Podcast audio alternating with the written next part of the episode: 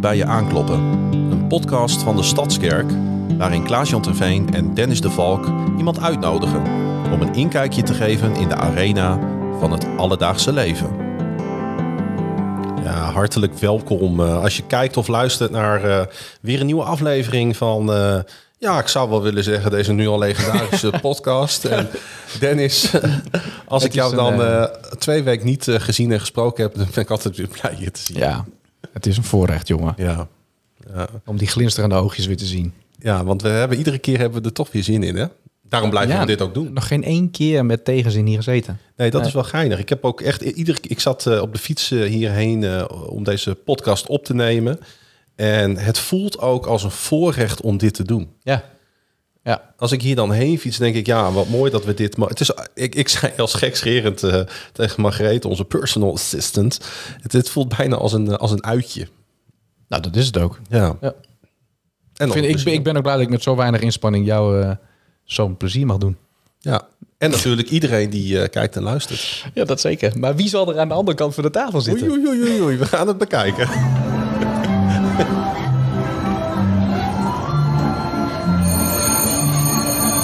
Rondje rond de tafel met Dennis, Klaas-Jan en... en... En Harm. Ja, en Harm. ja, oh, die man is ook lekker spontaan. Ja. En Harm, vertel eens wat over jezelf. Wie ben je? Waar kom je vandaan? Hoe oud ben je? Hoe jong ben je? Ja, en dan gaan we nog een keertje. ik ben slechts 63 jaar oud en uh, ik ben geboren in 14 juni 1960 in Veendam. Veendam? Ja, ik kom uit Veendam.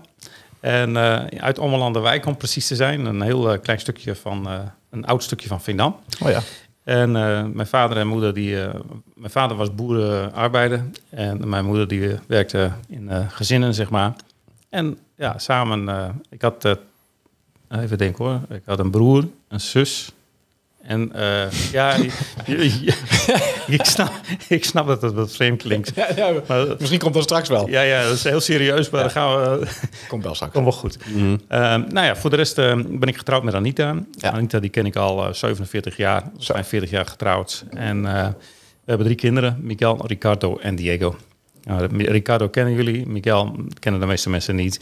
En, en Diego. Zij komen allemaal zoals hun naam ook laat horen, zeg maar, uit een ander land. Ja. En uh, dus we hebben drie geadopteerde kinderen. Daar gaan we het zeker nog over hebben. Ik denk dat we daar nog wel even op terugkomen in deze podcast, Hardy. Het zou zo ja, maar eens kunnen. Ja, je niet, weet het niet. Het is niet alledaags, dus nee. daar ben ik gewoon heel erg nieuwsgierig naar. Maar we gaan altijd eerst even checken. Hoe is het? En heb je nog wat leuks meegemaakt? Ja. ja nou, brand, brand jij maar los. Ja, nou, um, het is niet dat ik... Wat ik heb meegemaakt... Ik, ik heb... Um, ik, ik had zomaar een uh, roostervrije week uh, in mijn agenda staan uh, voor nou, deze dat, zomer. Dat is heel gek. Ja, nou, dat komt dat ik daarna zeg maar heel veel moet werken. Dus toen kwam er wat vrije tijd vrij. Ik heb besloten om, om een reisje te boeken naar Berlijn. Deze man die hangt ja. van reisjes aan elkaar. Ik denk, ik ga toch het maar weer eens weg. Toch... Ja, ja het, het, wordt een, uh, het wordt een beetje halve werk um, plezierreis. Maar je moet nog gaan. Ik moet ja. nog gaan, inderdaad. Het gaat nog gebeuren. Ik, ga een, ik, ik ben sportjournalist en ik ga een um, reportage schrijven over het Olympisch Stadion in Berlijn. Ah, leuk. Uh, de geschiedenis van het stadion, wat er allemaal gebeurd is. Uh, ja, dat is wel veel gebeurd. Wat natuurlijk ook samenhangt met de geschiedenis überhaupt van ja. Duitsland en, ja. uh, en van die stad en alles wat daar gebeurd is. Dus ik ga een beetje op, op de onderzoeksjournalist geschiedenis tour. Leuk. Dus daar heb ik heel veel zin in. Dat snap ik.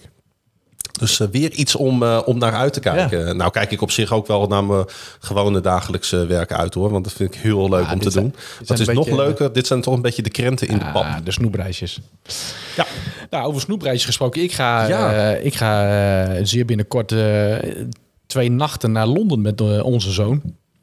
En een, vader, vader-zoon reis. Ja, je hebt dat ook een beetje, je hebt er ook wel een beetje aan meegeholpen. Want ik ben best wel een nou, ik wil niet zeggen een angsthaas, maar wel een nitwit als het gaat om reisjes boeken en zo. Ik weet helemaal niet waar ik het eerst en het laatst moet zoeken. Al die verschillende prijzen. En dan moet je ook nog een vlucht boeken. Nou, ik heb geen idee waar ik moet zijn. Maar Klaas-Jan, die, uh, die regelt alles voor ons. Ja, je bent even dus, uh, bij mijn reisbureau, uh, zeg ja, maar. Ja, langs, reisbureau Terveen kan je het je En in een uurtje hadden we alles geboekt, hè? Oké. Okay. Ja, creditcards, die, dat, dat is wel snel geregeld. Ja, maar ja. daar ga ik een, een, volgende aflevering wel op terugblikken. En vertellen hoe ik dat heb ervaren. Maar daar zie ik wel naar uit. Dus als je het hebt over iets leuks, dan... Super mooi toch om dat met z'n tweeën te doen, joh. Ja. Dat zijn toch... Dat is nou het creëren van herinneringen. hè? Ja. Nou, dat, is het, dat is het zeker. Over herinneringen gesproken, Harm. Heb jij nog een mooie herinnering? En de bruggetjes zijn deze aflevering wel goed. Ja, en die zijn gratis, en Ja. voor niks. Nou, als je over eh, heb je iets leuks meegemaakt, zeg Ja. maar. Nou, Anita die zei van, eh, we hebben binnenkort heb ik in in het najaar heb ik nog drie weken vakantie. En eh, wat zal ik dan gaan doen? Wat zullen we dan gaan doen? Hè? Mhm. En eh, Diego die was ook in de buurt en Anita die flapte er een keer uit zo van, we kunnen ook wel even naar Colombia gaan. Dan gaan we Ja. bij je familie op bezoek. Dus we gaan in oktober gaan we naar Colombia Kijk, om eh, de familie van eh, Diego te zoeken. Ja, en te, te te zoeken. Oh, Nou, be- oh nee, ja, te bezoeken. we hebben ja. ze inmiddels al gevonden, Ja. maar ja, wij, wij hechten er erg aan zeg maar, om ook de kinderen weer terug te brengen bij hun biologische ouders, zodat ze zelf hun eigen toekomst kunnen bepalen, zeg maar, wat Ja. ze willen. Ja. En eh, ook te zien van wat is het verleden geweest en hoe ziet mijn toekomst eruit. Dat heeft te maken ook met stabiliteit van mensen. Ja, ja. Ja, Jo, ik heb direct eh, bij, eh, bij zo'n kort verhaaltje al allemaal vragen. Heb jij dat ook, Klaas-Jan? Nou ja, want je, je stipt natuurlijk wel gelijk wat aan. Zo, Eh, ja. En je, je zei natuurlijk in het, in het voorstel eh, een stukje al ehm, dat, je, dat jullie, Anita en jij, samen drie geadopteerde kinderen hebben. Ja. Ehm, ja, misschien moeten we daar ook maar gelijk, eens, maar gelijk op inhaken als Ja. je dat goed vindt. ja, ik vind dat prima. En dan gaan we straks En wel dan, ga- weer en- terug naar en dan gaan we dan je- nog wat stukjes, eh, wat stapjes terugzetten inderdaad. Een soort gratis tijdmachine hebben wij hier. eh. Oh ja, maar ik spring er gewoon in. Gewoon lekker meebewegen. Dan, eh. Ja. Ja, kun je eens, ehm, nou ja, gewoon, gewoon kort uit de doeken doen eh, wa- wat jullie heeft gedreven om eh, die richting uit te gaan, om, om, om op deze manier een gezin vorm te geven. Ja, dat, dat kan. Ehm, als, je, als je gaat trouwen, heb je allemaal verwachtingen. Ik Ja. weet niet hoe jullie dat hebben, maar als je gaat trouwen, heb je allemaal verwachtingen van wat je, wat je leven zeg maar, gaat, gaat doen. Wat je, wat je gaat doen in je leven, wat je wilt bereiken in je leven. Eh, dus ja, je hebt eh, eh, hoeveel kinderen wil je hebben en zo. Ja. Nou, alsof je dat zou kunnen zeggen, zeg maar. Maar goed, in de praktijk komt het erop neer dat dat niet iedereen gegeven is. Nee. Dus eh, wij kwamen er op een gegeven moment achter dat de kinderen niet zomaar kwamen. Nee. Nou, en dan kun je een heel groot medisch proces ingaan en zeggen van, eh, we zien wel wat schip strand. Nou, daar ben ik niet van, zeg maar, omdat ik denk dat je eh, zelf een beslissing moet nemen over je leven en over dingen die moeten gebeuren. En dat doe je samen met God. Ja, en dan op een gegeven moment dan zeggen van, nou, weet je, we gaan, we gaan een kindje adopteren. Dat is eigenlijk misschien wel zo mooi. En eh, dan kun je voor iemand zorgen die geen zorg heeft. En dan kun je eh, iemand een toekomstperspectief geven. Dus dat hebben we gedaan. Dus wij zijn eh wezen adopteren. Eerst een keer in Sao Paulo. En toen een keer in Recife. En daarna nog eens een keer naar Colombia, Manizales. Dus we Ah. zijn overal geweest. Dat is natuurlijk... Ik denk dan direct aan die jongen. Dat is voordat je zo ver bent. Dat is al meer dan negen maanden, zeg maar. Eh, dat is echt Ja. een heel traject. Ja, de eerste keer duurde het zeven jaar, geloof ik. Zo. Ja, ja, dat klopt. Dat duurt heel lang. Maar, maar duurt het dan zeven jaar? eh, want ik kan me Vanaf toch- het begin dat je beslist tot Ja. dat je zeg maar, een kind in je hand hebt. Ja. Ja, Joh. Zeven jaar, dat is wel... Ja. Terwijl je wel... eh, je hebt het besloten, dus je hebt ook die wens, dat verlangen. ja dat En klopt. dan moet je nog zeven jaar, dus dat, eh ja, maar goed. niet gemakkelijk. Op zich is het misschien niet zo leuk, maar nee. Eh, hoe staat het ook alweer in de Bijbel? Lang wachten maakt het hart eh, bitter. Maar wordt een wens vervuld, dan is dat heerlijk, weet je Ja, wel. Dus Mm. op enig moment dan komen er hele mooie dingen. Maar kun je dat moment nog terughalen dat eh jij met Anita allebei, zeg maar, tot, de, tot het besluit kwam van dit gaan we doen? Ja, dat was ergens in, eh, in Medeblik, denk ik. We wonen in Medeblik en op een gegeven moment hebben we gezegd van, nou, weet je, dat gaan we gewoon doen. Ja, en dan ga je een heel circuit in, dus dan, Ja. dan, dan, eh, dan, dan moet je allerlei procedures door. En op een gegeven moment is het klaar en dan eh, ga, je, ga je een kindje adopteren. Dat klopt. Joh. We komen zo, te- zo nog wel even terug op, eh, op, die, drie, eh, Ja. op die drie kids. Eh, wat misschien ondertussen zelfs niet eens meer helemaal kids zijn. Mijn kids die zijn eh 27, 24 en Precies, 22. dat bedoel ik.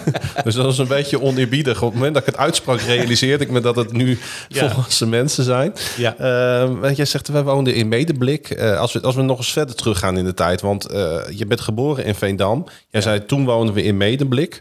Eh, wat is er eh, tussen Veendam en Medeblik en verder eh, gebeurd? Waar is het begonnen? Laten we daarmee beginnen, in Oost-Groningen. Ik woon in, in Veendam, zeg maar. Mijn Ja. ouders, die, mijn vader was boerenarbeider en de, de boer die ging met pensioen. En er was geen opvolger, dus de boer werd verkocht. Mijn vader zocht een nieuwe plek en die kwam in Harkstede terecht. En uiteindelijk werd hij ambtenaar zeg maar, bij, de, bij Groningen. Hij werkte bij de, bij de gemeentelijke diensten. En daar heeft hij eh, heel lang als vrachtwagenchauffeur gereden. Dus uiteindelijk kwam ik in Vinkhuizen. Daar heb ik ook eh, heel lang gewoond. Eh, eerst eh, achter in Vinkhuizen, toen later op een ander plekje in Vinkhuizen. En eh, nou, dat was prima, niks aan de hand. Eh, dus op een gegeven moment eh, was het wel heel mooi. eh, kwam ik Anita tegen, zeg maar. En eh, Anita die woonde één wijk verderop. die woonde in Paddenpoel. Dus wij woonden heel dicht bij elkaar. En toen zij 12 was en ik 15, heb ik haar ontmoet, zeg maar. Zo, En eh, vanaf die tijd eh, zijn wij samen. serie- serieus? Serieus? Twaalf? Oh, dat, is echt, dat is met recht een jeugdliefde. Ja. Dus wij, ik heb, we hebben ook nooit iemand anders gehad. Nee. We hebben, eh, gewoon op straat. Nee, Anita... Ik, ja, je- we kwamen elkaar tegen. Ik denk, Doe eens ja, nu Wiggy. ja, ja. ja, precies. Ja, doe eens familie. Ja, ja nee, ehm, nee, Anita die, eh, en ik die, we gingen naar dezelfde kerk. Ik, ging, eh, ik was vroeger gingen we naar een, kerk in Groningen waar we allebei naartoe gingen. Dus we gingen, eh wij deden allemaal dingen samen. Ik, ik speelde bij een koor, eh, ik maakte muziek. eh, ik heb bij Israël gespeeld bijvoorbeeld. Nou, daar kwam Anita ook. En eh, we gingen naar catechisatie, zo ging dat. Dus eh, eh, zo kwamen we elkaar tegen. Ja. En eh, ja, leuk, dat joh. was elke Ja. dag. Ja. En nog, en nog steeds verliefd. En nog steeds verliefd. Ja, dat is Vandaar wel maar een mooi. mooie nummer. Ja, ja, ja, ja. ja. Oh, daar komen we straks op. Ja, dat, nee, dat is een teaser. Ja, niet te veel en niet te veel. mensen in ieder geval blijven luisteren Ja, en ja. kijken naar deze ja, ja, aflevering. Dit mag je niet missen. Dit mag je niet missen. Nee, absoluut Je mag ook niet. doorscrollen. Nee, niet sneller, gewoon hier blijven. Hey, eh, jij zegt, ja, we, we kwamen elkaar tegen, we hebben nooit een ander gehad. Maar eh, wanneer werd eh, voor jou ook echt duidelijk van... ja, dit gaat echt de vrouw zijn wat mijn toekomst gaat bepalen? Nou, dat was al vrij vlot. We waren eigenlijk... eh, Op eh, zestiende. Ja, we waren al vrij vlot eh, overtuigd dat wij samen verder gingen, zeg maar. ja, Ja, wat bijzonder. ja. Dat, en, en Ja, daar, moeten we, daar zijn we even een beetje van... nou, eh, daar ben ik wel een beetje... Ja. ja. Nou, en- en ik leerde Anita kennen, was ze 12 en ik was 15 en zij was 13 en ik 16, denk ik. Toen hadden we echt zoiets van, nou, wij gaan samen verder. Ja. Maar dat is voor jou gewoon, gewoon normaal zaak van de wereld. Nou ja, voor mij wel, zeg maar. Ja. Ik, ik, de omgeving vond daar wel iets van. Ja. Maar, eh, Nou, kijk, ja, dan is dat leeftijdsverschil natuurlijk groter... dan dat het nu op jouw huidige Ja. leeftijd Ja. is. Laat, hè? Drie jaar is niet heel veel, zeg maar. Nee. Nee, nee. Nee. maar als je 13 en 16 bent, is drie jaar wel veel. Ook, Ja. ook op intellectueel niveau. Ja, maar eh, daar hebben we niet zoveel last van. Ik ben Nee, dat dom. heb ik door. Maar hoe ga jij... Wat Ik ben een beetje dom, zegt hij. En zij is extreem slim. Zij is heel dus slim, ja, dan wij passen precies bij elkaar. Hoe, ga jij... Even, even een, eh, een bruggetje. dat woordje ga ik ook niet meer gebruiken. Nee, vanaf nu verboden. Ja, dat was ook niet mijn bedoeling om dat te noemen. Maar eh, eh, wat wou ik nou vragen? hoe ga je om met, eh, met meningen van mensen over jou? Over, hoe ben je daarmee omgegaan? Niet, ik interesseer me niet. Nee. Ik vind het wel mooi dat mensen een mening hebben. Die heb ik zelf ook wel. Ja. Maar het is wel mijn leven. Ja. Dus en, eh, ik heb mijn leven, heeft, een- een tekenaar heeft een keer mijn leven eh, uitgetekend. En toen zei hij van, hoe zie jij nou je leven? En toen zei ik van, ik zie mijn leven als een soort steen, zeg maar, die van de bergen afrolt. En dan tegen een andere steen. En dus vandaag rol ik tegen jouw steen aan. En wij worden daardoor beïnvloed in de rol en, en, en de manier van rollen waarin wij naar beneden gaan. En wij rollen zeg maar onze eigen weg weer verder. Dus je wordt altijd beïnvloed door iemand, zeg maar, natuurlijk. Maar eh, ik rol wel mijn eigen weg. Heb je dat zelf bedacht of heb je dat ergens een keer gelezen? Nee, ik heb het niet eh, gelezen. Bijzonder. Je bent toch wel slimmer dan je zelf denkt. Ja. Nou, dankjewel. Ja. Ja. Hey, wanneer zijn jullie uiteindelijk eh, getrouwd? Wanneer eh, werd het echt de- definitief? Toen ik 23 was, toen ik uit dienst kwam, toen ben- zijn we getrouwd. Ja, Ja, jij zei ik ben nog maar 63. Maar Ja. dat betekent inderdaad dat je die diensttijd nog meegemaakt hebt. ik heb inderdaad de diensttijd ook nog meegemaakt. Ja. Ja, was dat, was dat vrijwillig of was dat eh, nog een verplichting op dat moment? Nee, er was weinig vrijwillig aan. Ja, daar was ik al bang voor.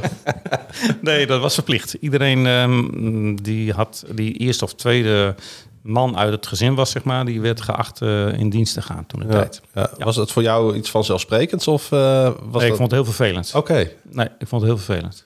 Eh, eh, eh, waarom? Nou ja, ik wilde gewoon aan het werk. Ik wilde trouwen en ik eh, Ja. wilde verder met mijn leven. Maar Het zette jouw leven op pauze. Iemand anders ging van jou opeens bepalen wat je moest doen. Precies. Ja, Je, je kunt op een gegeven moment niets meer. Je moet eerst wachten tot die 16 maanden in mijn geval voorbij waren. Ik was sergeant. Nou ja, dan, eh, en dan kun je pas weer verder. Maar goed. En hoe, heb je, hoe heb je die tijd, eh, hoe, hoe was jouw geloofsleven toen? Ja, nou weet je, dat is wel grappig. Mijn geloof is eigenlijk altijd wel geweest. Ik heb nog foto's, zeg maar, dat ik voor de kerk sta en zo. eh, maar geloven in God is eigenlijk altijd een onderdeel van mijn leven geweest. Mijn, mijn ouders werden ook eh, gelovig. eh, er waren ook echt gelovige mensen. Mijn vader is, is, die leeft nog, mijn moeder is overleden. En ehm, ja, God heeft altijd wel een, een hele belangrijke rol gespeeld. Hè. En sommigen zeggen wel eens van God speelt niet de hoofdrol, maar hij is de regisseur. Maar Mhm. ja, dat is, zo voel ik dat ook wel een beetje.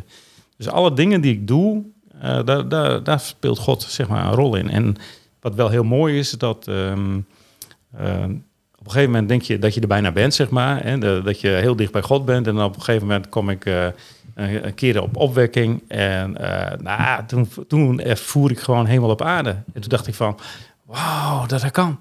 Ja. Dat wil ik ook. Dus ja, daar ben ik toen ook blijven hangen, zeg maar, een hele lange tijd. Bij opwekking. Ik heb er 33 jaar bij opwekking gewerkt. Als vrijwilliger. Als vrijwilliger.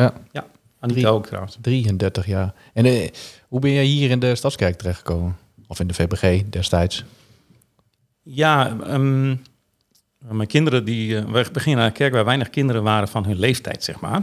En ik vond het toch wel heel belangrijk dat de kinderen eh, zeg maar aansluiting vinden bij hun, bij hun leeftijdgenoten. En wat ik zag was dat mijn oudste zoon begon, die begon zeg maar, ja, die, die had er eigenlijk niet zoveel meer mee. En mijn tweede zoon die begon ook al een beetje van, nou ja, eh, hè, dat is niet zo leuk meer hier. En ik, eh, ik moet alleen maar met hele kleine kinderen dingen doen en zo. Nou, ja, je kent hem, hè, Ricardo, de drummer. Mhm. Ja, Ricardo die wilde graag verder. En eh, toen zei ik van, nou weet je, we gaan op zoek naar een kerk waar heel veel kinderen zijn. Waar jullie gewoon verder kunnen. Weet je, wij geloven wel, maar het belangrijkste is dat, dat jullie God leren kennen. Kijk, ik ken God wel. En het maakt Ja. niet uit waar ik ben, zeg maar. Maar voor hun is het wel heel belangrijk om een omgeving te hebben waar je heel gemakkelijk God kunt leren kennen. Nou, en dat is de reden dat wij zijn verhuisd van een ene kerk naar de Stadskerk toe.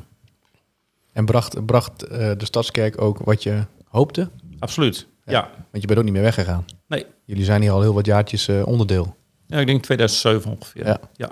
Ja, dat is lang hè? Dat weet ik niet. Dat is al 16 jaar. Nou is ja, wel heel dus dat is fijn. niet, eh, dat is niet een blauwe maandag. Nee, en dat klopt hoor. Maar het was wel eh, het wa- het was een hele bewuste keuze en, eh, en, en we genieten gewoon ook heel erg Ja. van. Ja, Ja, want jullie hebben ook allebei echt wel een, eh, nou volgens mij wel langdurige taken. ja dat En klopt. je ook wel met heel veel passie ook eh, ja, dient. Ja. Anderen, anderen helpt. Dat is ook wel, volgens mij wel echt een... Ja, het wordt, wel, eh, het wordt wel een beetje minder, zeg maar. Mijn, Ja. mijn, mijn lijf laat me af en toe wat in de steek. Maar ja, dat klopt. Eh, ik, ik vind het heel belangrijk om voor anderen te zorgen, zeg maar. Eh, dat doe ik eh, in mijn werk en dat doe ik ook eh, in de kerk. Ja, ik vind het eh, heel belangrijk dat mensen de Heer Jezus kunnen leren kennen. ja. Ja. En dat hoef je niet te doen door de hele dag erover te praten, maar ook gewoon door te zijn wie je bent. ja, want ik moet direct denken aan een, eh, aan een, eh, een waardevolle herinnering die ik met jou heb. Eh, in de zin van, eh, ik ga een beetje van de hak op de tak, jongens. Dat spijt me, maar dat, eh, Ook dit is je vergeven. dat is zo fijn. en ik, ik herinner me nog dat we in het grote auditorium, dat ik het moment naar je toe liep. En dat was tijdens, het was India's Presence. Ja. En ik weet nog dat jij, want ik kende jou eigenlijk helemaal niet. Ja, niet anders dan gewoon van hoi hoi. Terwijl we eigenlijk al, maar ik zat in 2007 ook al geruime tijd in de gemeente. Dus dan, dan manoeuvreer je wat om elkaar heen. En dan heb je een Mhm. groepje waar je wat meer contact mee hebt dan anderen. En ik herinner me nog dat we voor de, want dat was een gebedsconferentie, dat we eh, op de start van die dag dat jouw vrouw vertelde dat jij eh, kanker had. Klopt. En dat was op een of andere manier. eh, sloeg dat in als een bom of zo. Omdat we dat. Die, die conferentie die organiseerden we. Nou ja, dat voelde als een team. De, de- i- iedereen was bij het startmoment. Het was volgens mij de tweede dag. En ik weet nog dat jij daar ergens bij de hoek van de matchpoint. Dat was het toen nog niet, maar daar stond. En dat de, de een en de ander naar je toe kwam. En dat je heel emotioneel was. Maar wel vol hoop en vol geloof. Ja. En ik weet nog dat ik toen een moment even met je connecte. En dat, dan weet je niet wat je moet zeggen, hè? Je, je gaat niet zeggen het komt goed. Maar dan is het zo mooi om samen te beleiden dat de Heer Jezus onze hoop is. En ik, ik herinner me nog dat ik je een knuffel gaf. En, en ik weet ook nog dat er uiteindelijk het goede bericht kwam dat, eh, dat het goed ging. En dat het eh, voor die periode weg was. Ja. Ja, en dat, dat is dan zo'n soort vreugdemomentje waar je dan deelgenoot van uit mag maken. En eh, dat herinner ik me nog goed. Ja, Kun- jij je dat nog herinneren? Ik kan me dat ook wel herinneren. Ja. Dat was de, was tijdens de conferentie ging ik naar het ziekenhuis om te horen dat ik ziek Ja. was. En, ehm, en hoe ziek ik dan was en wat er dan moest gebeuren. Dat geeft heel veel emotie, zeg maar. Want uiteindelijk ehm, denk je van, ja, hoe zal het nu verder gaan? Maar aan de andere kant, ik heb wel een heel groot vertrouwen in God. Dus ik geloof echt dat, eh, dat alles wel meewerkt ten goede. Mhm. En het is niet leuk om ziek te zijn, zeg maar. Ik heb nou vier keer kanker gehad. En Ja. ik ben er ook eigenlijk wel een beetje klaar mee, om eerlijk te zijn. Ja. Maar ja, het is wat het is. Ja. En eh, eh, mi- misschien ben ik er nog niet af, eh, maar misschien ook wel. Maar eh, het mooie is wel dat ik heb geleerd, zeg maar, dat je, ondanks wat er gebeurt, zeg maar, eh, dat God er altijd bij is. En dat, dat merk je ook elke keer weer. En hoe, kun je- hoe, hoe, hoe heb je dat ervaren? De laatste keer ben ik heel erg ziek geweest. Ja, ja. Eh, dus ik heb 50 dagen in het ziekenhuis gelegen. Ja. En veel mensen hebben voor me gebeden. Dat was ook wel een hele mooie getuigenis eigenlijk. Want de eh, mensen gingen heel veel voor me bidden. Maar ik kreeg ook enorm veel kaarten. Dus je moet je voorstellen, ik lig in, alleen in een kamer. En die hele, de hele wand, zeg maar, zijn vol met allemaal kaartjes. En iedereen die binnenkomt, die kijkt zo van... Wow, waar komen die vandaan? En dan Ja. gaan ze alles lezen. Ja. Leuk. Ja. Ja. Dus eh, ja, dat zijn allemaal wel hele mooie eh, eh, momenten. Maar ja, goed, aan de andere kant, ik was wel, eh, was wel doodziek. Mm. ja, dat is wel kantje boord geweest. Ja, eh, in de laatste keer ben ik bijna gestorven, dat klopt. En, en ja, t- dat heb ik nog nooit meegemaakt. Kun je, niet dat ik dat nou een leuk verhaal vind, maar kun je daar eens iets over vertellen over hoe je dat hebt ervaren en over hoe je ehm, ja, daar bovenop bent gekomen? Ja, dat kan. Dan moet ik even weer even diep zucht hoor. Ja. Ehm, je, moet, je moet je voorstellen dat toen ik ziek was, kwamen er steeds broers van mij, niet mijn broers, maar mijn broeders, Ja. die kwamen voor mij bidden. Dus elke week kwam er wel iemand die kwam voor mij bidden, eh, een kortere, langere tijd. Ja. En eh, de laatste week, zeg maar, dat ik in het ziekenhuis lag, werd ik steeds eh, eh, zieker. Als er dan iemand kwam bidden of zo, dan, dan begon mijn hele lijf ook eh, helemaal te protesteren als het ware. En dat gebeurde niet één keer, maar drie keer. Mhm. De derde keer was er een hele goede vriend van me bij. Iedereen kende hem ook, maar ik zal hem niet noemen. Nee. Maar iedereen kende hem. En ehm, ja, mijn hele lijf begon te schudden en het bed rammelde bijna uit elkaar van, van hoe erg dat eigenlijk was. Zeg maar. Ja. En toen, ehm, ja, mijn lijf wilde gewoon niet meer. Dus op een gegeven moment, eh, mijn vriend begon te bidden en eh, er kwamen steeds meer artsen. Waren op een gegeven moment waren ze met z'n zevenen. En eh, nou, iedereen die deed wat, zeg maar. En ik had ook Ja. het gevoel alsof ik niet meer in mezelf zat, zeg maar. Ik keek gewoon ook eigenlijk naar mezelf. En ik begon ook aan de andere kant dingen te vertellen aan de artsen van... je zou dit eens moeten doen of je zou dat eens moeten doen. Ja. Eigenlijk heel raar. Ja. En eh, eh, er werd voor me gebeden. Anita is ook nog later geweest, s'avonds ook nog weer voor me te bidden. En uiteindelijk is ze naar mijn vrienden gegaan, zijn ze ook nog weer wezen bidden. En wat er s'nachts gebeurde, weet ik niet. Maar de volgende dag, toen eh, werd ik wakker. Ah, en ik zat rechtop in bed. Ik dacht van, hey, kijk nou, Ja. ik voel me prima eigenlijk. En eh, de arts die kwam binnen en zei, joh, hoe is het met je? Want die was echt heel erg benieuwd. Die keek eigenlijk eerst heel om het hoekje zo van, nou, wat is er nou los? En de arts kwam binnen zei, hoe is het met je? Ik zei, nou, het gaat goed. Onvoorstelbaar, Ja. zei hij. Dat, dat, en, en van gisteren dan? Nou ja, ik zei tegen hem, op zich gaat het wel goed, maar wat is nu de stip op de horizon? Wat gaan we doen? Mhm. Hij zei, hoe bedoel je? Ik zei, nou, ik lig hier nou bijna 50 dagen en de 50ste dag is eigenlijk een hele bijzondere dag voor me. Kan ik niet naar huis? Nou, zei hij, ja, dat weet ik niet. Dat moet ik eerst gaan onderzoeken. Daar heb ik eigenlijk geen idee van. Dus uiteindelijk, eh, eh, ja, hij is nog gaan onderzoeken en ik ging eh, en ik rolde naar huis. Tjoh. Ja, Terwijl de dag daarvoor echt... eh, ik was echt doodziek. ja. Ja, ik was echt heel erg ziek. En ik was ook wel een keer extra geopereerd. Hè. Dus ik eh, eerst, ik had blaaskanker en mijn blaas moest eruit. Dus ze zeiden van, je krijgt stoom uit. Toen zei ik, daar, aan maar nooit niet. Dat Nee. vind ik niet fijn. Nee. Soms heb je geen keus, zeg maar. Maar in dit geval had ik dus wel een keuze. Ja. Er werd er dus van mijn darmen een nieuwe blaas gemaakt. Operatie geslaagd, iedereen blij. En eh, na een week ongeveer, ik denk week, tien dagen zoiets. Mhm. Toen ging het helemaal mis. Dus ik kreeg geen eten meer. Ik werd al magerder. En eh, ja, ik werd echt zieker. Hier, wat, wat, wat was de bedoeling nu eigenlijk? Wat ga ik doen? En eh, ik werd echt steeds zieker. En toen heeft op zaterdagavond heeft een arts heeft me geopereerd. Weer een hele lange tijd. Ik, Oh. ik weet niet hoeveel uur wel niet. En eh, ja, toen kwam ik uit die operatie en toen werkte er helemaal niks meer. Dus ik kon niet meer eten. Ik kon niet meer drinken. Ik kon, mijn maag deed het niet meer. Mijn darmen deden het niet meer. Dus uiteindelijk hebben ze via een speciale lijn in mijn bloedbaan hebben ze eten gegeven. Zodat ik in elk geval nog kon overleven, zeg maar. Sure. Dus het was echt wel heel ernstig. En eh, ja, maar dat zijn ook wel de momenten zeg maar, dat je heel dicht eh, bij God bent en dat je gezin ook heel dicht bij God is. Hele En- nare dingen. Toch even advocaat van de duivel spelen. Zeker. Want zijn natuurlijk ook mensen van buiten de kerk, mensen die niet geloven, die zo'n verhaal misschien aanhoren en denken ze, hoe kan het nou dat je in zo'n situatie dichter bij God komt? Ja, wat heel mooi is, is dat je, ehm, je kunt van alles kun je iets positiefs maken. Dus ik lag in het ziekenhuis en ik kwam met allerlei mensen in gesprek. En eh, ik kwam ook met heel veel verplegend personeel in gesprek. En dan blijkt opeens dat, dat heel veel mensen hebben pijn, op welke manier dan ook. Daar kun je dan met mensen over spreken en dan, dan gebeuren er allemaal mooie dingen. Weet je, ik was niet eens in staat mezelf te wassen. Ik, ik zat op een stoel in de douche en eh, het enige wat ik kon doen is mijn handen laten zakken. En eh, nou, iemand die ging me gewoon wassen, want ik kon zelf helemaal niks. Maar dan ondertussen kon ik wel een gesprek hebben met iemand over, over dingen, zeg maar, die belangrijk zijn in je leven.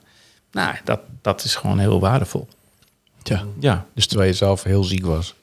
ja. Toch maar- nog dat, dat gedaan wat je heel Ja. graag wilde. Ja, Verbinden met mensen.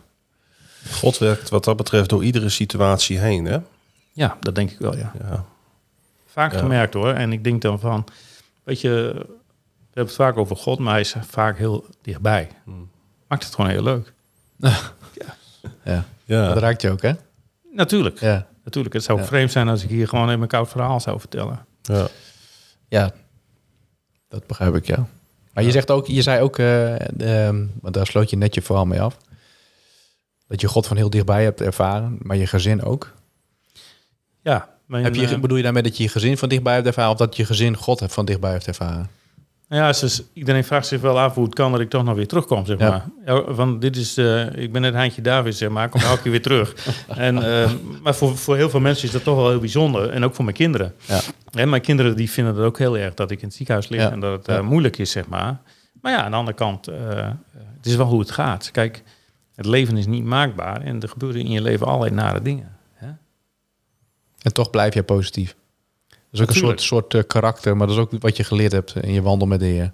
Ja, maar ook wel geleerd in, in, mijn- in mijn leven, zeg maar. Ja. Kijk, ik, ehm, toen ik denk 13 was of zo, overleed mijn broertje, zeg maar. Mijn speelkameraadje. En eh, ja, dat is wel heel vervelend. Hè, maar daar heb ik wel heel veel van geleerd. Eh, aan de ene kant is het een heel groot gemis, maar ook wel een heel eh, leerzaam element, zeg maar. Voor de rest van je leven. Als iemand bij me komt en zegt van, joh, er is iemand eh, overleden, dan, dan sla ik niet dicht of zo. Of denk ik van, oh, wat, wat zal ik zeggen? dan snap ik gewoon wat iemand doormaakt. En dan heb ik dat doorleefd en dan kan ik met iemand erover praten. Jij, jij bent letterlijk door schade en schande echt rijker geworden. Ja, Je zou, je zou het haast, eh dit klinkt heel dubbel, maar je zou het haast iedereen gunnen. Om, om het niet, niet zozeer om zo ziek te zijn hoor, of om op jonge leeftijd eh dierbaren te missen, maar om het gewoon de, de, de diepere groeven van het leven te doorleven, zodat je ook weer anderen daarmee. eh, ja, je kunt door middel van wat je meemaakt, zeg maar, kun je in zak en as gaan zitten. Maar je kunt ook zeggen van, wat heb ik ervan geleerd? En wat kan ik ermee doen in de rest van mijn leven? Nou, en dat maakt het juist heel mooi. ja, ja dat, dat is nogal wat. Ja, Ja, jij, jij, jij kunt erover meepraten, over eh, Ja, hoe je, daar, eh, ja hoe je daarom, daarmee om kunt gaan. daarom Eh, weet ik ook niet zo goed hoe ik erop moet reageren. Nee. en moeilijk is dat, hè? Ja. Nou ja, ik vind het, ik vind het wel echt een getuigenis. Eh, en tegelijk denk ik ook, joh, wat heb je voor je kiezen gehad? Eh, het, het is soms zo, ja, oneerlijk. En tegelijk, Maar het laat zich ook niet leven- altijd precies eh, nee. eh, uitleggen. nee. En, en ik denk dat dat, dat een deel is eh, van, van de acceptatie binnen zo'n proces.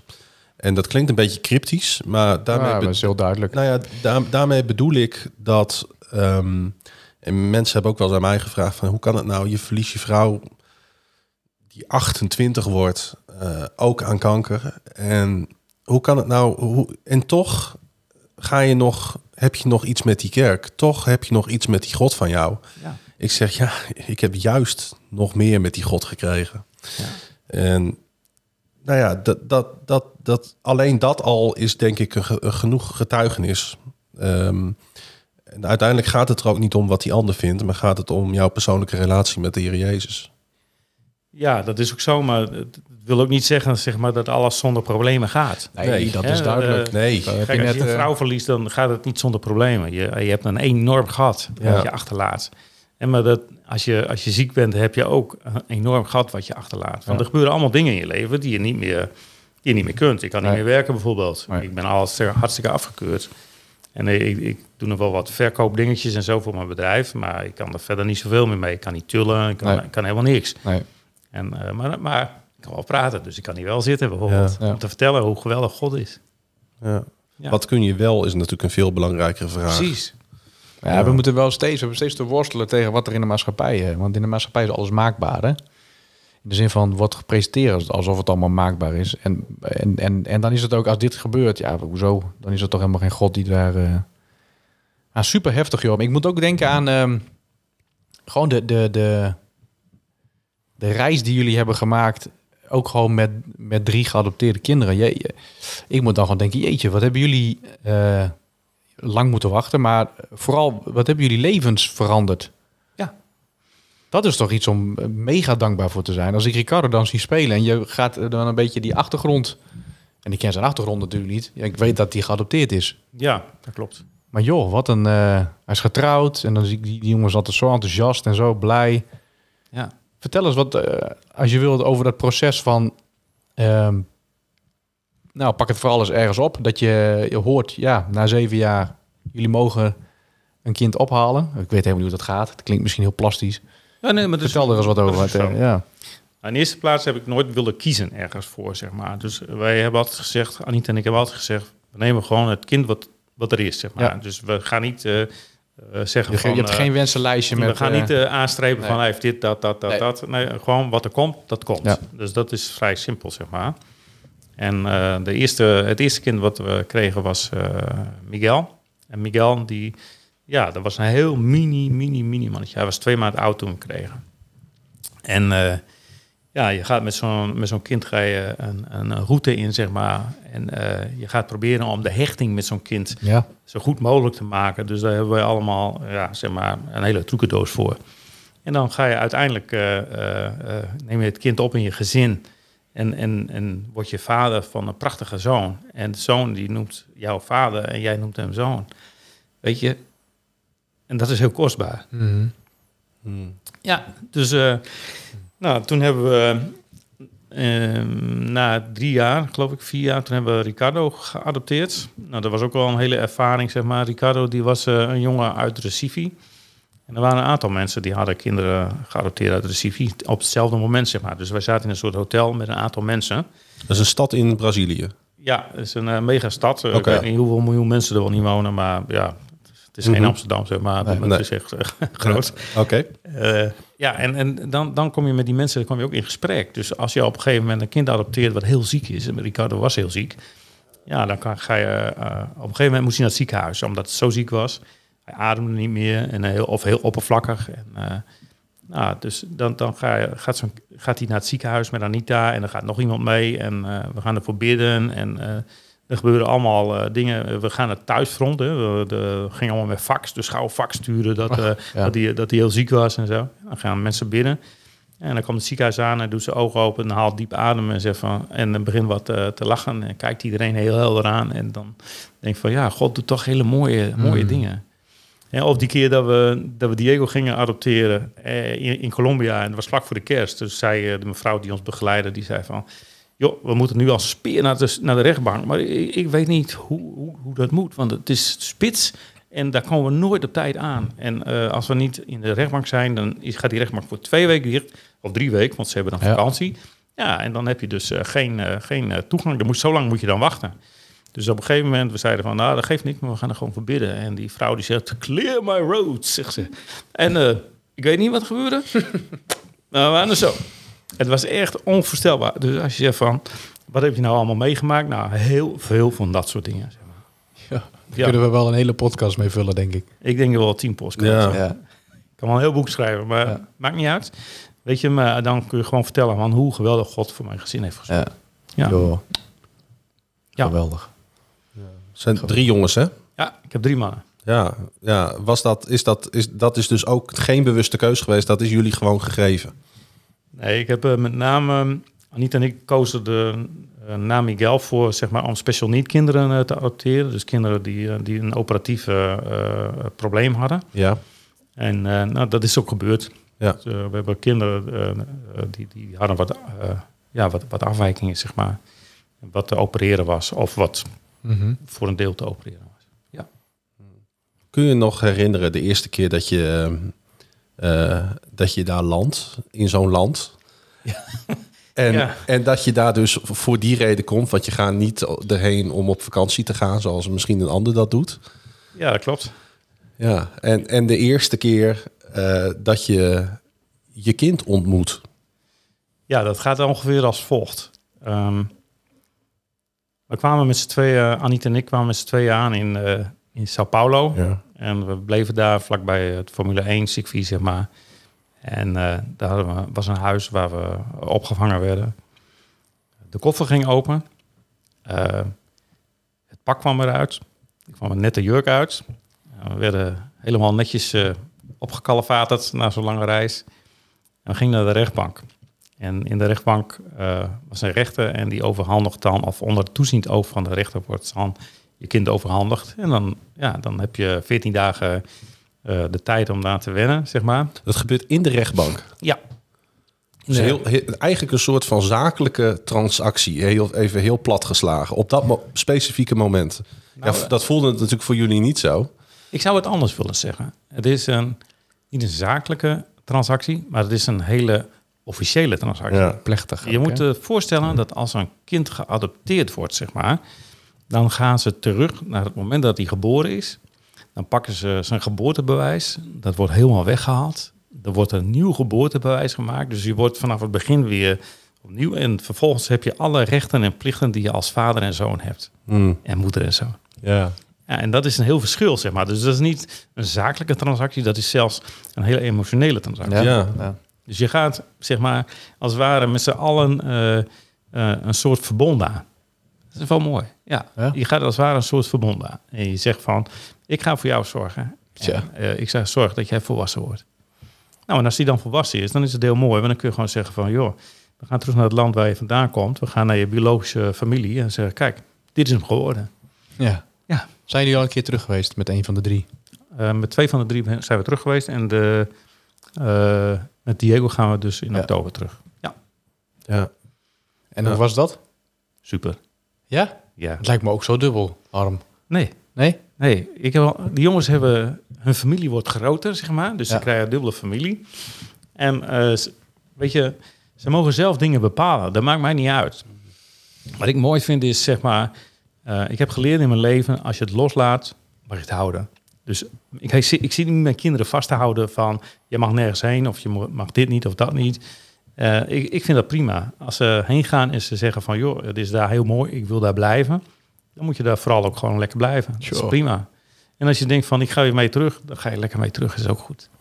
Weet je, maar dat is loslaten. Ja. Ja, hij maakt een keus. Ja. zijn volwassen mensen. Ja. Jij mag niet tegen je kind zeggen van, jij mag, je mag niet terug. Maar je, hebt, je, je natuurlijk de verstandelijke kant, dat je, dat je dit, hè, dat je voornemens bent dit zo te doen. Maar ik kan me ook voorstellen als je in het vliegtuig zit en je, je gaat de biologische moeder, ouders, ja, dat maakt wel wat los. Nou, dat valt nog wel mee, moet ik eerlijk zeggen. Ehm, wat mooi is, is als je, als je de trekken zeg maar, van je kinderen ziet in de biologische familie, zeg maar. Ja. Dat is mooi, hè? Dus je, je ziet, je herkent dingen. En dat is gewoon heel mooi. En eh, ja, eigenlijk heb ik er ook alleen maar familie bij gekregen. Heel veel families. Hoe, hoe, hoe reageert die familie? Ja, ehm, nou dan moet je voorstellen dat eh, de eerste keer dat ik eh, een moeder bel, zeg maar. Ja. Ik heb me lang en vaak afgevraagd, wat is nou de goede manier om dat te doen? Maar daar, Ja. heb, ik, eh, een, daar heb ik wel een soort, ja, soort procedure voor, zeg maar. Mhm. van, om te weten of ik de juiste persoon heb. Als het dan eenmaal eh, klaar is, zeg maar, als die procedure voorbij is, dan eh, kunnen we elkaar ook in de armen sluiten en zeggen van, joh, eh, jij bent echt de moeder van mijn kind. En ja, dan kun je met elkaar gaan kijken van, nou, wil ik naar iemand toe of niet? Mhm. Dat kan ook. Hè? Je kunt ook besluiten om niet te gaan.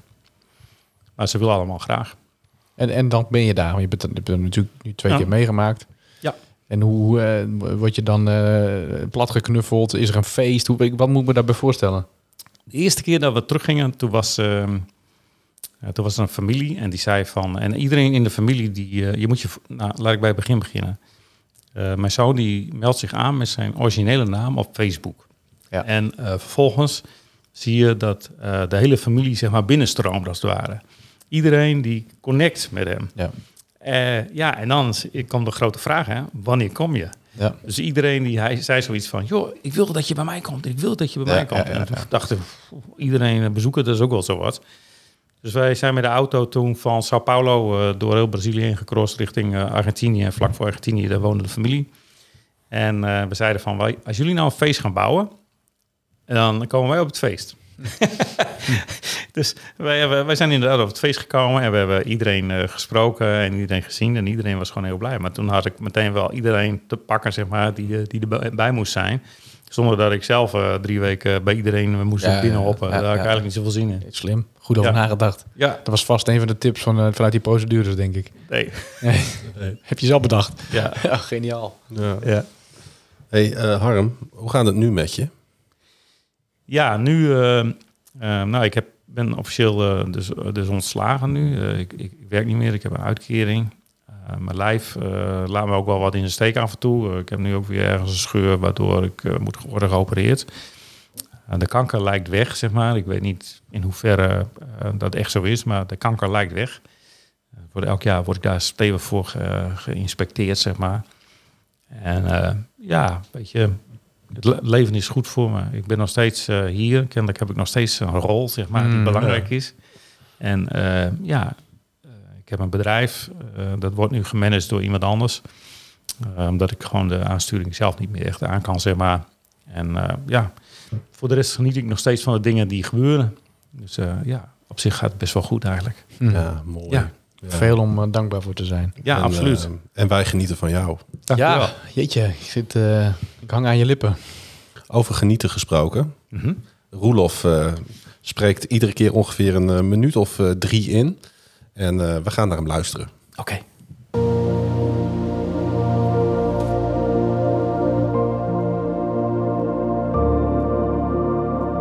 Macht. Binnenkort draait in de bioscopen Oppenheimer. Een film over de Joods-Amerikaanse wetenschapper die het team leidde dat de eerste atoombom ontwikkelde in een spannende race tegen de klok. Men was voortdurend bang dat de nazi's eerst de bom zouden ontwikkelen en gebruiken. Na de eerste geslaagde atoomproef ergens in de Amerikaanse woestijn mompelde Oppenheimer volgens eigen zeggen een obscuur citaat. Now I am become death, the destroyer of worlds. Vreemd en bevreemdend. Het vooruitzicht van deze film doet me denken aan een andere film. Raiders of the Lost Ark, de eerste Indiana Jones film. In die film moet Amerikaan Indiana Jones de nazi's te slim af zijn in een zoektocht naar de Bijbelse ark. Niet de ark van Noach, maar die van Mozes. De ark is in de film een vrij duidelijke metafoor voor de atoombom. Ook nu gaat het om een soort arms race. De ark wordt voorgesteld als een massavernietigingswapen. Vreemd en bevreemdend. Ik heb altijd wel een beetje moeite gehad met die film. Er wordt op het eerste gezicht gespeeld met de almacht van God. Wanneer de nazi's met de ark op de loop gaan en de verleiding niet kunnen weerstaan om erin te gluren, met een gruwelijke horrorscène als gevolg. Maar ik zie ook de Joodse filmmaker Spielberg aan het werk. Hij vertelt in deze spektakelfilm een subtiel verhaal. Hij portretteert de nazi's als mensen die denken zelfs Gods almacht voor hun karretje te kunnen spannen. Gods naam ijdel te gebruiken, zoals het derde gebod zegt. Ze roepen vloek en toorn over zichzelf af. Zijn wij als niet-nazi's beter? De macht om te kunnen vernietigen kan een mens, een land, een cultuur overmoedig maken. Wij zijn overwinnaars. Zo was de sfeer na de bommen op Hiroshima en Nagasaki. Of zelfs, God staat aan onze kant. Oppenheimer eindigde met spijt en vroeging. Macht is ontzagwekkend. Waar is God in dit verhaal?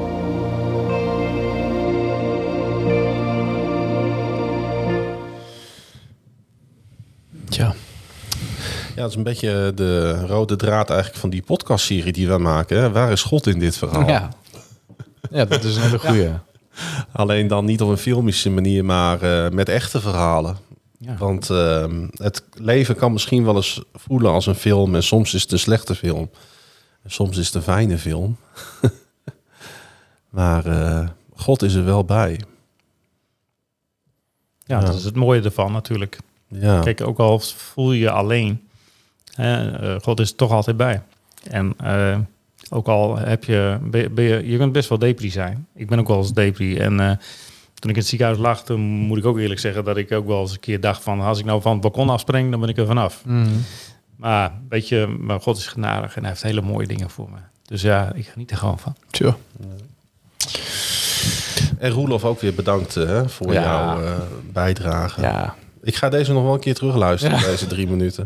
Ik heb toevallig die film ook nog laatst gezien ook. Die was ook op televisie laatst namelijk. Ja. Bioscoop is hij toch ook? Nee, nee, nee. Ja, Oh, ik, ben, nieuwe. ik ben ook naar de nieuwe Indiana Jones geweest. Nee, Oppenheimer bedoel ik. Oh, dat is... Dat is... Oppenheimer niet, nee, de Nee. Indiana Jones film. eh. Ja, precies. ja, Ja. Nee, nee, nee, nee. Maar dat, dat, ook die ga ik... Ja. nou, ga ik net even ga checken. Nee, eh, ja, als, als zo'n nieuwe James Bond... Ik heb het als eerder verteld, James Bond of Indiana Jones film in de bioscoop komt... dan heb ik een soort van onbedwingbare dwang... Ja, dat ik daarheen moet. Dat ik dat moet gaan zien. Daar is een bioscoop voor eh, bedacht. Ja. Spektakel. Gewoon doen. Alhoewel Oppenheimer, dat trekt mij niet zo hoor. Maar goed. Nou. Dat geheel terzijde. Niet zo chagrijnig te worden gelijk. Nou ja, nou, ik kan niet zo goed tegen dat. Dat gaat ook een beetje over deze drie minuten. Ja. Macht en mensen kapot maken. Zo daar, eh, bommen en eh, oorlog. Kijk, Ja. Daar kijk ik niet graag naar. Nee, nou ja, je moet natuurlijk wel voor jezelf bepalen... wat, jou, eh, wat je hart aan kan en niet eh, in die zin. Ja, Dus jij gaat naar die nieuwe Barbie film. Ik hoor het al. hey, we gaan naar de muziek.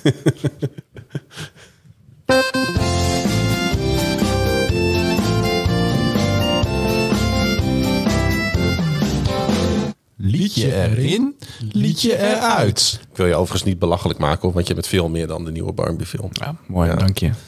Eh, muziek. eh, je hebt een, eh, een, liedje ken. uitgekozen om mee te nemen naar deze aflevering, Harm. Ja. Misschien kun je het eerst even introduceren voordat we ernaar gaan kijken en of luisteren. Het liedje wat ik heb voorgedragen is, eh, gaat mij vooral om de tekst, zeg maar. Dus niet om de performer, maar om de tekst. Wat heel mooi is, is dat het lied beschrijft, zeg maar, wat eigenlijk een beetje in hooglied staat. Gewoon hoe geweldig God naar zijn bruid kijkt, maar ook eh, hoe ik naar mijn eigen vrouw kijk, zeg maar. En eigenlijk zou je als man, zeg maar, je vrouw zo'n lied moeten aanbieden. Wat prachtig hoe je dat eh, beschrijft. Ja. Ja. Zullen we eerst gaan gaan luisteren? Ja.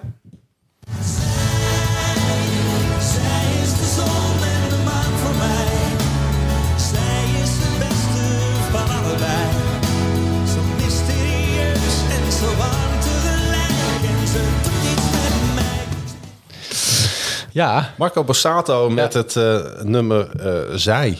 Ja. Ja, en, en daarin eh, in deze tekst herken jij dus eh, jouw gevoelens voor, jou, eh, voor jouw vrouw. Ja, bijvoorbeeld. ehm, dat, ik vind mijn, mijn vrouw is echt een geweldig mens, zeg maar. Eh, ik mag dan ook al een hele tijd met haar lopen. Eh, we, we hebben voor elkaar gekozen. En je merkt dan, als je bijvoorbeeld heel ziek bent, hoe iemand dan voor je zorgt, zeg maar. Ah, hoe, je- prachtig. hoe je dan Ja. Voor elkaar kunt zorgen. Zij is ook wel eens heel ziek geweest dat ik voor haar zorg. Dus wij zijn ook echt, echt een, eh, een stel wat echt eh, bij elkaar hoort, zeg maar. En eh, ja, zo voelt het ook gewoon. En dat lied beschrijft gewoon hoe geweldig mijn vrouw is. Maar dat niet alleen dat. Ik, ik heb het lied ook gekozen, zeg maar, om eh, te laten zien van hoe God naar zijn bruid kijkt. Hoe Ja, mooi ja. is, hoe, hoe geweldig zou het zijn als, als God, zeg maar, zo'n loflied op ons zou zingen. Hè? Kijk, natuurlijk zitten wel allerlei wereldse aspecten in dit lied. Mhm. Maar God, als ik het zo mag, zou mogen zeggen, die zou zeg maar, zo verschrikkelijk blij zijn met zijn bruid als, als, eh, ja, als hij komt, zeg maar. Ons als gemeente, dat hij ons zo ziet. Ja. Nou, dat lijkt me echt, eh, ja, vandaar ook dat ik dat lied heb gekozen. Het heeft niks met christelijk eh, te maken, maar het zegt wel alles over gevoelens. Ja. Ja. Mooi. ja, ik heb daar helemaal niks meer aan toe te voegen. Hé, hey, er moet een lied uit. Oh, ja. Was dat voor jou nog moeilijk? eh, moeilijke keus? Nee, nou ja, Nee. weet ik niet. Eh, ik bedoel, ja, eh, eh, Het is goed. het is goed. Echt, iedereen vindt het een briljante keuze. Het is trouwens wel grappig, want eh, ik heb het daar even met eh, onze technicus en eh, de gast van de aflevering van twee weken geleden over gehad, Jasper. Die heeft namelijk wat onderzoek gedaan naar dat lied. En het is dus een lied van hè, eh, Martijn eh, Buwalda en Jan Smit. Ja, En hij vertelde mij, ik vind het toch wel leuk om even te vertellen, dat zij, dat zij dus vrienden zijn geworden. Omdat Martijn Buwalda heeft een lied over depressie geschreven. En als, als ik het goed... Kijk Jasper ook even aan. Hij heeft een lied over depressie geschreven. Dat heeft Jan Smit... Heeft dat ge- Wat zeg je? Oh, Oh, de ja, na- ja. de naaste van een... eh, Juist. ja. En die heeft dat, eh, die heeft dat, eh, dat lied gehoord. eh, Jan Smit heeft van iemand gekregen. En zo is, is daar een vriendschap ontstaan. Ah, leuk. Nou, dat is toch mooi? Ja, Ja. dat is Dat is ook heel mooi. ja. Ja. Nou, ik denk, wou ik toch nog even vertellen. Ja, nou, een saillant detail. Hè? Oké. Toch iedere aflevering even een, eh, een soort weetje. Maar prachtig harm dat je hem eruit kiepert. Klein Jan, heb jij ook wat uitgekozen, jongen? Nou, laat me horen. It's okay if I'm not okay. Cause the one who holds the world is holding on to me. Ja, ik hoorde dit lied op de laatste EO Jongerendag. Niet dat ik daar eh, zelf bij was, maar ik zag eh, de registratie ervan, heb ik teruggekeken. En daar trad deze band op, We Are Messengers. En eh, als je het dan toch over eh, moeilijke periodes in je leven hebt. ehm, deze zanger heeft dat zelf ook meegemaakt. Echt een depressieve, donkere periode. En ja, ik hoorde hem. Hij heeft op een gegeven moment legt hij dan dat lied stil. En dan gaat hij gewoon vertellen over die periode. En dan kijkt hij daar 30.000 jongeren aan en zegt hij... ja, het is ook oké dat je je af en toe niet oké voelt. En dat is een boodschap, die hoor je niet zo in de plastic maatschappij natuurlijk. Hè? Klopt. Die, die, eh, als je naar, eh nou ja, goed, ik wil niet generaliseren of zo, maar eh, het, bij een Coldplay-concert komen er 10.000 ballonnen naar, naar beneden, maar het leven is niet altijd 10.000 ballonnen. En ik vond het wel mooi om dat, om dat te zien. En ik denk dat het ook goed is dat, ja, dat als je jong bent en je worstelt af en toe met het leven, dat je hoort van iemand dat dat oké is en dat dat er ook mag zijn. Ja. En daarom dit lied, Maybe It's Okay to Be Not Okay. En Ja, ik heb er niks aan toe te voegen. wat alleen, gaat eruit? Alleen de vraag, wat gaat eruit? Vergeet het al. Ik vergeet Ja. het al. Nummer vijf. Ja, wel jammer hoor. Gregory Porter met die Sorry Stefan, stem. sorry, Stefan. Bedankt dat je Gregory Porter aan mij hebt geïntroduceerd. Schitterend lied en Ja. een fantastische artiest. eh. Heerlijk. Maar er is een tijd van komen. En er is een tijd van gaan. Nou, ik heb ook nog wel uitgekozen. En eh, ja, dit is eh, van Torren Wells en Jen Johnson. Ik vind Jen Johnson sowieso echt... vooral van eh, We're Gonna Be Okay. Of You're Gonna Be Okay. Die vind Mm. ik echt fantastisch. Doet, die doet ook veel met me. Als je het hebt over eh, Ja. wat zwaardere periodes... eh, dan eh, moet ik daar wel aan terugdenken. Voor ons allebei, hè? Ja, Ja, dat ja. weten we. Dat heb je gewoon met, met, met liederen, zowel positief als eh, negatief. Dat je even weer zoep, teruggaat naar een periode waarin je, nou ja, het wat beter had of wat minder goed had. Eh, het is famous voor, eh, laten we maar gaan luisteren. Make way through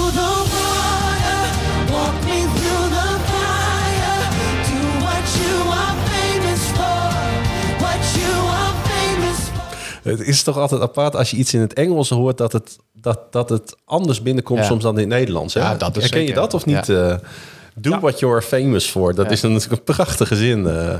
Nou, dat klopt. Maar ik, ik zelf ben altijd erg van Nederlands, zeg maar. Omdat Ja. ik denk dat als je in Nederland bent, dat je mensen, ondanks dat ze wel Engels verstaan, er is vaak helemaal niets van begrijpen, zeg maar. Nee, dat, En ik, ik ben juist van mening dat je altijd zoveel mogelijk Nederlands eh, moet gaan doen.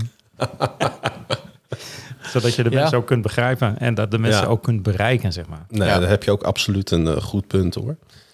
Heb jij dan ook... Heb jij, gewoon wat lekkerder, hè? heb je wel eens met dat lied, eh, dat andere lied eh, van, van Jen Johnson, eh, It's Gonna Be Okay. Ik, ik kan hem niet altijd draaien. Nee. Ik, heb jij dat ook? We waren gisteren in het huis van gebed. Toen hadden we een half uur dat we even, even laid back, even eh, tijd met de heren hadden. En toen draaide Ja. ze een rustige versie ervan. Nou, dan knap ik gewoon. Ja. Dan, eh, op een of andere manier roet me dat. Dan ga je direct weer... eh, ja, ik, het, is, het is geen... ehm, het is niet wat we net hebben gehoord. Het is geen opzweper. Het is echt even... eh, als je niet zo lekker zit, maak je maar geen zorgen. Stapje voor stapje en dan komt het wel weer goed. Het is wel zwaarmoedig. Ja. Ja. Ja. ja, daar kun je niet altijd naar luisteren. Daar moet je ook niet altijd naar willen luisteren. denk Nee, ik. nee, maar het is ook goed om het af en toe wel toe te laten natuurlijk. eh. Nou ja, en dat is precies wat je net zei over het mag er zijn. Kijk, het is niet oké. Het is niet fijn voor je dat je in een depressie zit of je niet zo Nee. eh, fijn voelt. Maar het is oké om erover naar buiten te komen. Dat is vooral de boodschap, denk ik. Ja, en ik ben ook eh, wat dat betreft erg onder de indruk geraakt van jou en van jouw verhaal, Harm. eh, hoe jij hier openhartig eh, ja, met ons het gesprek en, en dat ben aangegaan, maar dat ook gedeeld heeft, hebt met iedereen die luistert en kijkt naar deze podcast. Ik hoop ook dat mensen er wat aan hebben. Ik bedoel, eh, is ook maar mijn leven. Ik heb ook, ook, ik heb, ik heb ook een heleboel nare dingen natuurlijk meegemaakt. Maar aan de andere kant, eh, ja, als je, als je dat een plekje kunt geven en je kunt daar verder mee in je leven, zeg maar, dan maakt het fantastisch. Ja. Dat je niet, het kan nooit zo donker zijn of er is wel ergens licht. Hè? Ja, al dus Edestal. Ja, dat klopt. Misschien, moeten we, misschien moet ik die maar eens een keer in de lijst Ja. zetten. Maar voordat we er helemaal vergeten, hè, ik wil nog wel even een soort van opkomen voor jou. Want ik moet natuurlijk nog even eentje aanwijzen die eruit gaat. ja, Hè, waar jij de vorige Mhm. keer flink gebashed werd met jouw eh, happy dance. Waar wij lekker zitten te dansen iedere keer. het is, Dacht ondertussen, het is ondertussen twee weken geleden, maar ik voel het nog steeds. Ja, ja, ja, dat begrijp ik goed. dus ik, eh, het is een soort van represaille. Ik eh, gooi For a Dancer van Jackson Brown eruit. Gewoon om het even recht te zetten. Ik denk dat we volgende keer geen technicus meer hebben. Uh, Jasper die zit nee te schudden achter de, achter de knoppen. Ja, soms, Goed. Ja, soms moet je verliezen om eh, daarna weer te ervaren wat winnen is. eh. Oh ja, dat is ook eh, dat is een mooi, mooi bruggetje. Een soort teruggrijpen naar de vorige. Hey, ehm, het was eh, ontzettend goed eh, om jou beter te leren kennen door deze podcast heen. Het gaat jou, eh, het gaat jouw vrouw Anita en de kinderen goed. Dankjewel. Ehm, lieve luisteraars, lieve kijkers. Dit was aflevering 46 al wel, en alweer en wees gerust. Wij gaan gewoon door, ook in de zomervakantie. Precies. We zijn er de volgende keer weer met Roelof, drie nieuwe liedjes en dan weer een nieuwe gast. Over twee weken zijn we er weer. Wil je in de tussentijd reageren? Dan kun je mailen naar podcast.destadskerk.nl Of als je kijkt via YouTube, dan kun je een comment on- onder deze video achterlaten. Like, deel, abonneer, zodat je op de hoogte blijft van al onze nieuwe uitzendingen. En we zijn gestaag onderweg naar nummer 50. 17, 17 september. wordt hij live opgenomen in de Stadskerk voor iedereen die daarbij aanwezig wil zijn. Jij ook, uh, Harm, je bent van harte welkom. Dankjewel. We gaan zoals iedere keer afsluiten met de volgende woorden. Naast dit alles en boven alles danken wij onze Vader. Hij die was, hij die is. En hij die komen zal. En lieve luisteraars, beste kijkers, iedereen aanwezig in deze mooie podcaststudio. Hij komt spoedig. Amen. Amen.